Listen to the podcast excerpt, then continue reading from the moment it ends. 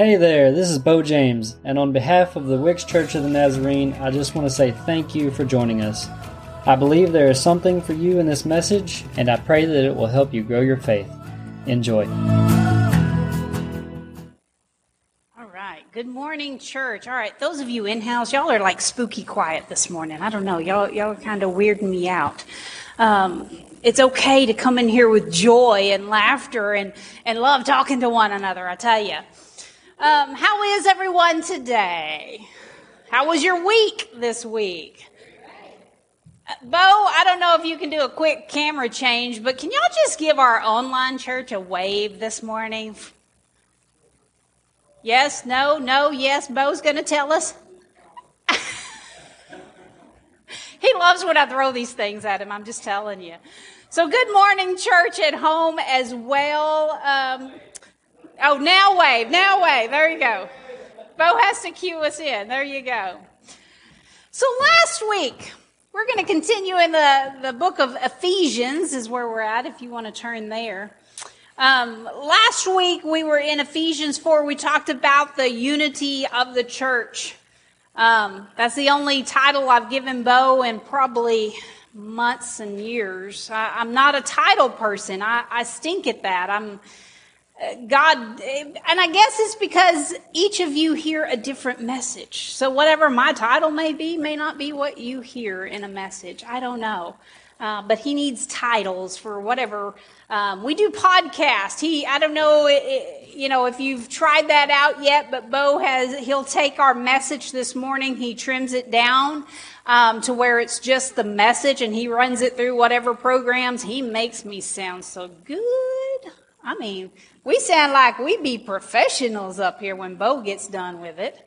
Um, and then he puts it on podcast. So, you know, some of you, if you drive a lot and, and you say, you know, I sort of fell asleep in the last half of that message. I don't know what she said. You can always come back and pick it up as a podcast. I'm just telling you. Um, I think he said we went global this morning. We had Russia and Norway listening to podcasts. So, okay, whatever that is. I don't know. So last week, unity. And we ended with these words. This is in chapter 4. This is what we ended with last week. Get rid of all bitterness, rage, anger, harsh words, and slander, as well as all types of evil behavior. And instead be kind to each other, tenderhearted, forgiving one another, just as God through Christ has forgiven you. So we ended with those words last week when we were talking about the church coming together and, and just to remind you again what Paul is facing as he writes these letters to the church. He's, he's facing a Jewish community and a Gentile community coming together to create the Christian church. And he's addressing these issues that they have. And so today we we pick up in chapter five, and it, I want you to understand when we are looking at our scriptures, when, when we see divisions and chapters and, and we see these titles and these uh, little subtitles, this was not in the original script. Okay? You have to understand that when he wrote the letter, it would have just been one ongoing letter. It's our little brains that need the division sometimes. So that's why sometimes it's hard to know where to stop and where to pick up again because it all is a continuous letter that goes together. So last week he told us things we needed to get rid of, things we needed to include in our lives. And then chapter 5 verse 1, he says, imitate God. Therefore in everything you do, because you are His dear children. Live a life filled with love, following the example of Christ. He loved us and offered Himself as a sacrifice for us, a pleasing aroma to God. Children are great imitators, for better or worse. I remember my mom telling me the story, and I only have very very hazy, vague memory of this because I was so young. My grandfather had come to live with us. He was kind of in between jobs or whatever was going on with his life at the moment, and he had come to live with us. And um, my grandfather was kind of a rough character around the edges. And I remember us being in Walmart, So this this was probably like when I'm in kindergarten. You know when Walmart first came about, right? that's that's how long ago this would have been. And I remember asking my mom to buy me some shoes. And she didn't have the money. That was not in the budget for the day or whatever. And I guess uh, this is where she fills in the gaps. I guess that I was not happy. Moms can, you know what I'm talking about when the kid wants something and you say no and then the fight ensues and, you know, whatever happens, happens, right? Um, and I became so agitated at her that at the very top of my lungs, I called her a name that I will not repeat in the church. And she said it was loud enough that everybody in that store turned to look at that poor woman with that poor child. And she said, I just pushed my buggy aside. I grabbed you by the arm and out the front door we went straight home. And she said, I got home and I went straight to your grandfather and said, it's time for you to go. Because she knew I had been listening to Papa's mouth. and that's where I had picked up my choice word. Children are great imitators for better or worse, right? They, they, they look at people and they imitate uh, people, and we hope it's always the good side, but sometimes, yeah. I don't know, as a mother, sometimes my children, they are the ones that have been the Holy Ghost Junior to check me when we hear our words coming out of their mouth and somehow it sounds different, right? Yeah. And we go, oh, I just said that, didn't I? Yes, I did. But Paul tells us who to imitate. Imitate God because you're his children now. Remember, he's taking these two communities and he's teaching them a new way of life, right? That means that what they had been imitating, the world around them, is no longer what God desires. And this is the same message for you and I. Because we imitate the world around us. We want to dress like other people. We want to have a house like other people. We want to, we want to be as happy as they are on Instagram. We imitate the world around us. But God has something different for his children. And that's why in Romans it tells us that we have to renew our mind, the way we think about things. Because now we realize maybe what I've been imitating hasn't been the best thing to imitate right? Like I, I had parents that loved me and they stayed married for a long time, but there was no Christian influence that they gave me. In fact, I might have influenced them more than they influenced me later in life when it came to Christianity. So I had to look here to find what I needed to imitate. And I looked at different ones in the church as well, women that I looked up to as Christian women in the church. And he said, I want you to live a life full of love. That's a big deal. Because again, you have the Jews, you have the Gentiles, and they're. He said, you, you, you need to imitate God and live a life full of love. And then he goes on, I didn't read through, but he goes, you know, verse 3 through 14, he does a, a, big long list for us of things, what it looks like day to day. You know, keeping your personal, intimate relationships pure.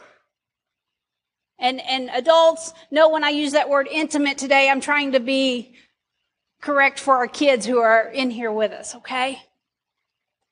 Keeping those personal, intimate relationships pure. Keeping our mouths.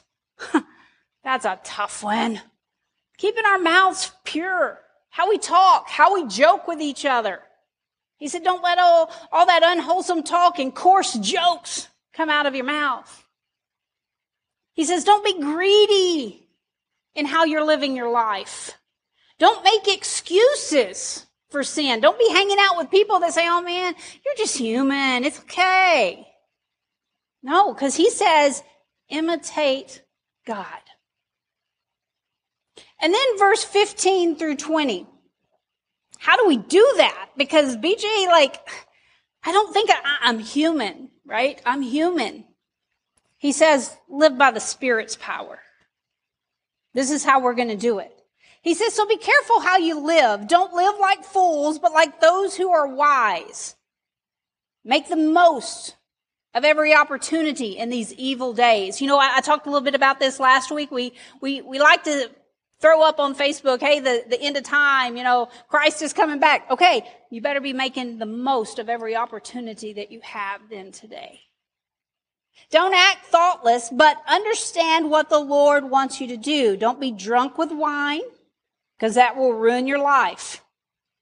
Instead, be filled with the Holy Spirit singing psalms and hymns and spiritual songs among yourselves and making music to the Lord in your hearts and give thanks for everything to God the Father in the name of our Lord Jesus Christ.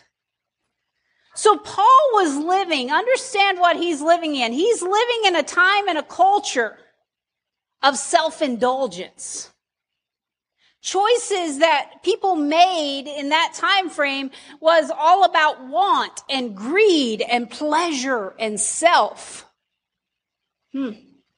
Does that sound vaguely familiar to anybody? Hmm. You know, those listeners that Paul is writing this to, they would have been used to, to gathering and worshiping the Roman and Greek gods. They had their own form of worship before they came to Christ. And when they went to these places to worship, it was all about the self-indulgence, the pleasure, self-pleasure, those intimate relationships outside of marriages. That was okay. It was all about um, accepting whatever made you feel good. And Paul said, this is how you used to be. But Christ's church, we're different because now we're His children. We don't belong to the, the dark. We don't belong to the world anymore. You know, coming from a, a, life where worship was endless partying and drinking and infidelity and indulgences, Paul says, wait, there's a different way to life. And this is still relevant for you and I. Because see, I, I spent the first half, I, I thought of this yesterday when I said this in something else, and I said the first half of my life. And I was like, I am so old now. But the first half of my life, stop shaking your head at me back here, Claudette. I am too. I'm, I'm feeling it. What is that? What is that meme on Facebook of like, you know, this is my age, but my knee feels like this and my hip feels like, you know, my, my wonderful husband bought me a new couch and I love it. Man, if it wasn't for COVID, Miss Dorothy, I'd have you down. You'd love this new furniture. It's the electric recliner stuff and it's so soft and it's, I was scared. Him and Brittany did this without me, by the way. Women, do we know how dangerous that is to let your men pick out your couch and chairs without you? Them two were so tied up in knots about to throw up until the furniture came, whatever night that was, Wednesday night? No, it was Wednesday because I came out to do church. Um, and Alex was still here. So yeah. And, uh, but I love it. It, it. Oh, it just sits so wonderfully. But last night as I was getting up off the couch, I was still going, Ugh. Anybody do that? Like you sit and you tuck your legs under you and then it takes you like halfway across the living room to get back up straight to walk. See, that's my age. I'm telling you, Dorothy. I'm telling you. And he just looked at me funny. He said, woman, I bought you a couch. I said, that don't change my hips though. I said, you want to buy me some new hips to go with that new couch? right? But we're used to that, that comfort. But, you know, Paul told us there's a different way to live. We, we indulge in things and, and, and I lived over half my life outside of the church.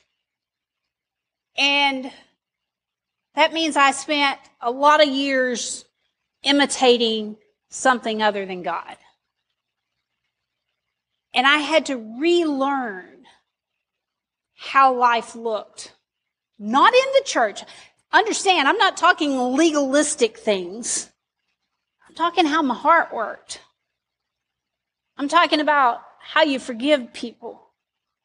I'm talking about how you love people people you don't even like. I'm talking about things that the world don't teach us because the world taught me take care of me. It's all about me.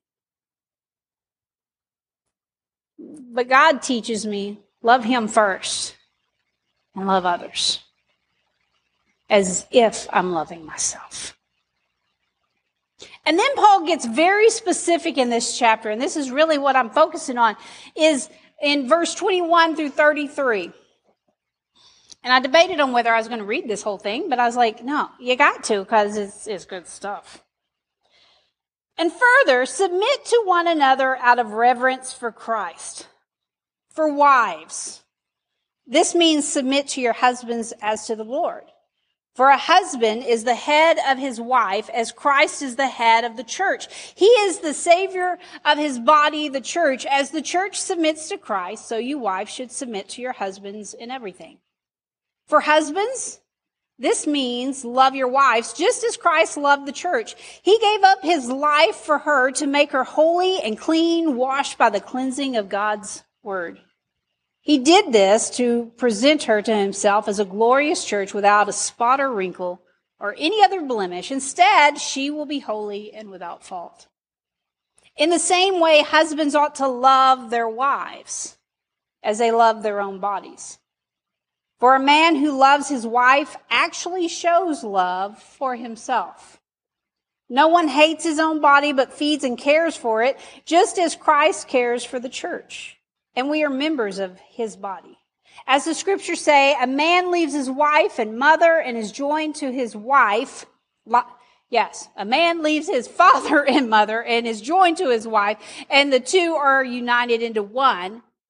And this is a great mystery, but it's an illustration of the way Christ and the church are one. So again, I say, each man must love his wife as he loves himself. And the wife must respect her husband. Now, Bo put that picture up there. I asked on uh, Facebook a couple of days ago this question What is your best marriage advice? Um, got several different answers. Um, know your expectations will compete with reality. In other words, we all come in with that honeymoon thought of what marriage is, and man, Reality is always different. Always different. Careful on the amens this morning, okay? I don't, I, ain't got time to work you all into marriage counseling this week. We may just do one big group marriage counseling. Um, I think overwhelmingly a lot of it was keep Jesus, keep God first, right? Um, communication, saw that one. Um, I love Donna's when she said, you know, if you want children, wait several years. And I don't know what the time frame is. Thomas and I waited a year. Um, Alex told one of his high school teachers, he come home one day and told us, he was like, I told him that such and such day is your anniversary and, and, and then Brittany was born and he had totally messed up the months and years. I said, Oh, son, you go back and correct this. And he was like, Why? I said, Because you just made it look like mama was pregnant before she got married. And I don't want to think of that because we wasn't. There was a whole year in there, son. I said, Go. And he was like, It's no big deal, mom. Yes, it is. This is my reputation we're dealing with. I was like, You go fix this. But I do agree with that thought process of giving, you know, giving yourself time to be those newlyweds. Not, not every marriage gets that opportunity, obviously. But, um, that was one thing that we enjoyed being able to be married before you become, because kids change everything. They's a blessing, but they change everything. Um, Forgiveness, that was something that kept popping up. Keeping God, again, keeping God. Oh, I love this. Date night once a week right? That, that's actually a great idea. I wish we could do that, Thomas. we don't always have that time frame, right? But I do believe you have to make time for that. Even if you can't do it every single week, husbands and wives, you need date time. Especially when you got kids. Drop them babies off at Mimi's and Pawpaw's and be gone, right? Um, but that's so hard to do too, because then we worry, you know, are they behaving? Whatever. Um, let's see. Courtney, bless your heart, your husband will never find anything by himself again, even if it's right in front of him. Amen and amen and amen. Can I tell your story this morning, Thomas? He, he's like, I don't even remember the story, so go ahead. He, he couldn't find his contact vial. And I didn't have time for us to look for it. He thought he left it in like his hunting clothes or whatever. And I finally, I was just like, just look in that drawer. There's a whole pack of new ones. Just get you a new one. And let's go, you know. And after he pulled out the new one, he went to put it in his pocket. Guess where the other contact vial was? In his pocket. Yes. So, um, this is true stuff. Um, let's see. Sandy, was you the one that said don't do it? Yes, you was.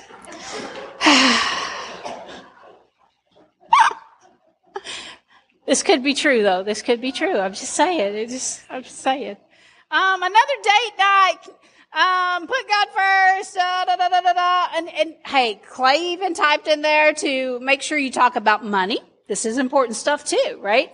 Um, we did this uh, in marriage counseling with Jennifer and, and Lucas, and um, that was a very important thing. We could make list and list. There's different responses. But I think Paul would agree with the overwhelming response of putting God first because he says, imitate God. That is huge when it comes to our marriages. You know, I know when I read through this passage, we've heard maybe different conversations on this, and probably one thing that everybody loves to focus on is wives submit to your husbands. In fact, I get conversations where, how can you be the pastor when you're supposed to submit to your husband? I still submit to my husband. I respect him. See, you have to understand what Paul is dealing with. We have to understand what the context of this message was. And the context here is we actually are missing how beautiful this passage is because we're trying to focus too hard. We're hung up on the legalistic message we've heard throughout the years. It really is a beautiful passage for marriage. And again, you have to back up. Let's understand what Paul is dealing with. The institute of marriage was really in trouble in Paul's day. Hmm, sounds familiar again. You see, the Jews would get married, and, and yes, they had a wife, and, and her job is to take care of the home, have the legitimate kids. Notice that word I'm using? Have the legitimate kids. And then there would be these extra helpers in the house. Dang, this is hard. I miss children's church because this is hard for me today. So y'all, y'all gotta stay awake and stay tuned in to, to read between all my lines this morning. But there's these extra maids in the house for other purposes. And then there's just out there people. There was, there was no keeping it monogamous in the marriage. And this was accepted. This is just how it was. And then you had the Greeks who pretty much anything goes. And then when it came to divorce for Jews, did you know that um, there was only very like two or three reasons a wife could actually divorce her husband, and it was for like things like leaving the faith, you know, that kind of deal, um, or if he was a tanner. Isn't that funny? If he tanned hides. yeah, I don't know. That's a weird one that I thought. So Jackie, he's a taxidermist. You, you got your loophole, babe. Um, I just saw her because she was like, oh, hmm, all right. Careful there, Montana. You walking a fine line now, buddy. I'm sorry, I'm sorry, I'm sorry. All right. Listen to the whole message. All right. Y'all got to listen to this whole message.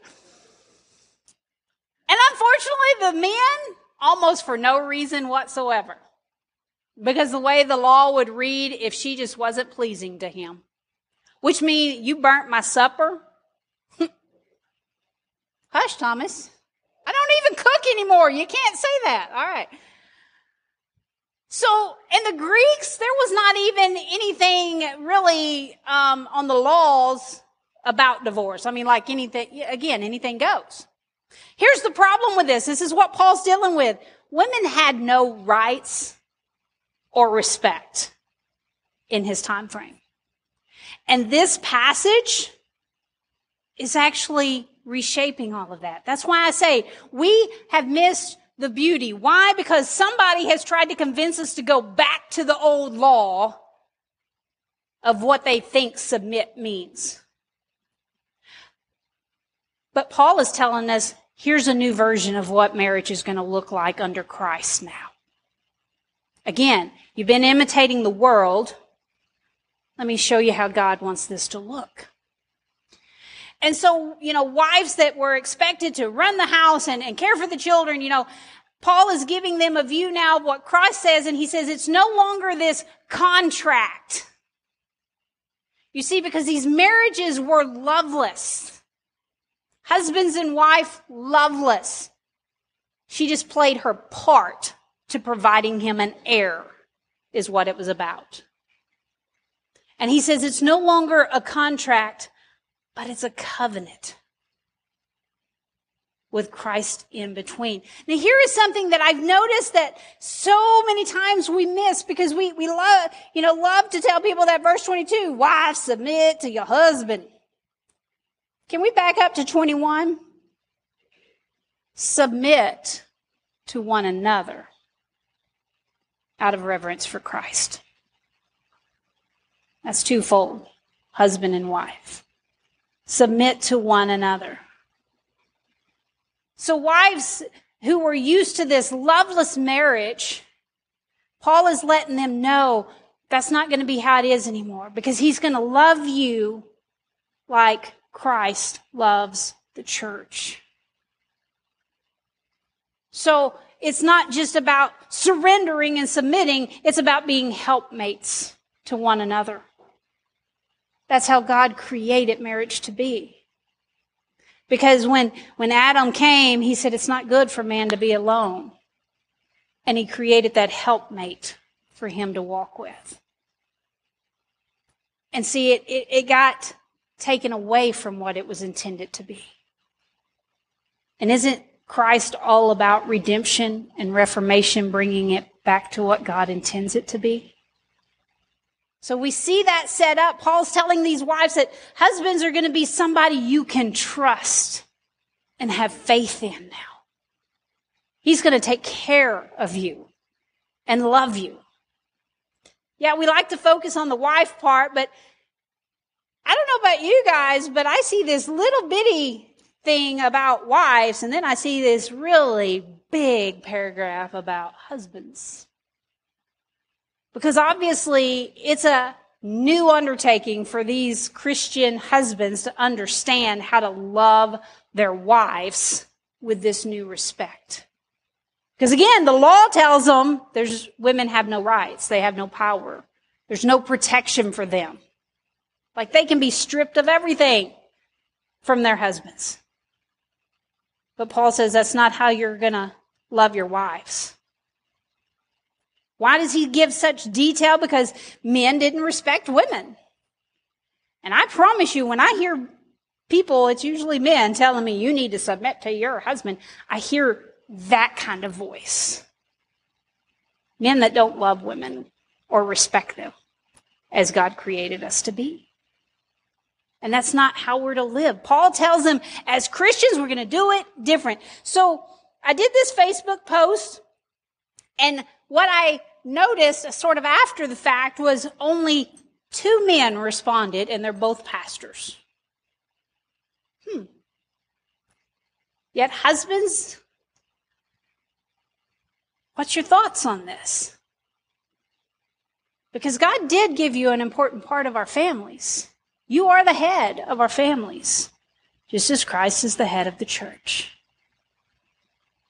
But somehow through the years, it's became the wife's duty to pass along our faith and to raise up the children, right? But I see Paul saying, no, submit to one another. You're going to do this together. You know, husbands, think about how Christ is with the church. What do we do when, when we, when we have a problem in the church? We what? We go to Jesus. We need strong men in our families. And as much as we say we put God first, number one answer, how are we doing that? Because saying it and doing it, Brittany, Two different things. Saying it and doing it are two different things. And what do I mean by that?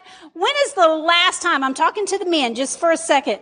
I'm, I'm gonna, I'm gonna, I'm gonna hold you to a fire this morning. When is the last time your children or grandchildren saw you reading your Bible or in prayer? And this is so important. I mean, Montana, look at those beautiful girls that you got. And I know your heart's desire is for them to find a godly man someday. Yes, Montana, they will date, they will get married. It happens. Talk to Thomas. We're still working through issues back there. you know, long before my, my daughter uh, and my son was even thinking of dating, I was praying for their spouses. And I, I still do. And we want them to, to seek out godly men in their lives. We want our, our young boys to be godly men. They have to see it first. Remember, children are great imitators. And it's not about being macho to make a man. And, and, you know, one of the things I loved Thomas first, the moment I knew I wanted to marry him, was because he was a hard worker. And I felt like he, he will provide for me and I will never have to worry about that. That did draw me to him. But it was his godliness that drew me more. But for me, that was something I'd never seen in a man before. I didn't see that in my daddy. And my grandpa maybe had it, but he passed when I was so young, my, my other grandpa, not the one that taught me the words, the other grandpa. oh, I sure never saw it in that grandpa. so, so man, I want to hold you to a fire a little bit because Paul tells me this is twofold. It's not just wives, it's husbands. Be the men that set the example. I don't care how old you are sitting in here. It's never too late to change those ways. That's an important thing. That's an important thing for our children coming up. Just as much as I want children to see strong women, I, will be honest, Jackie, when, when I was uh, trying to figure out if I wanted to do this job, you know, past interim, God spoke to me because of your girls, because I thought they've not seen a female pastor and they need to see that. And that's so true. But at the same time, I want them to see strong men in this church. When I walk and pray in here, I pray for your husbands to rise up and be strong, bold men of faith that will lead this church, lead your families in generations to come. We need that in this country today. And we can change whole families with that. Don't ever underestimate. And I'll go back and read that last part, verse 31. As the scriptures say, a man leaves his father and mother and is joined to his wife, and the two are united into one. That is so important. This is a great mystery, but it's an illustration of the way Christ and the church are one. So again, I say, each man must love his wife as he loves himself, and the wife must respect her husband. What makes a good marriage? Love, respect, forgiveness, gentleness, patience, you know, because if I look at how Christ loves the church, it's not a, a matter of dominion and power, is it? It's a matter of unconditional love and sacrifice. And, you know, I know we're social distancing, but guess what? Husbands, wives, if you're here together, link hands as we close in prayer today. And here's what I want you thinking as we pray. I want you to thank God for the spouse he gave you.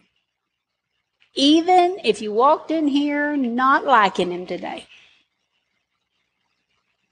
it's the spouse he gave you.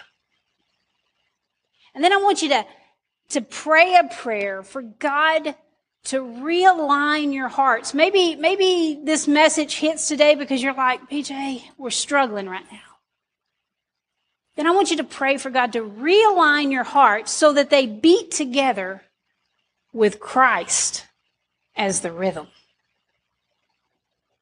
So many times it's easy to say, put God first. But when's the last time you and your spouse made time to pray together? I haven't even done that with my husband in a very long time because I always get a little scared. Because sometimes when we pray together as spouses, God shakes things. But it's always been good things. It's always been good things.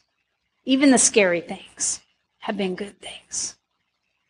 I want to see marriages strengthened in this church because it changes whole families, it changes generations. If you've never prayed for your children and, and their spouses to come, start today. Start figuring out, God, this is the kind of person I want my children to have in their lives. And God, someday when my grandchildren get here, God, this is what I pray blessings over them. I'm praying for generations I may never see.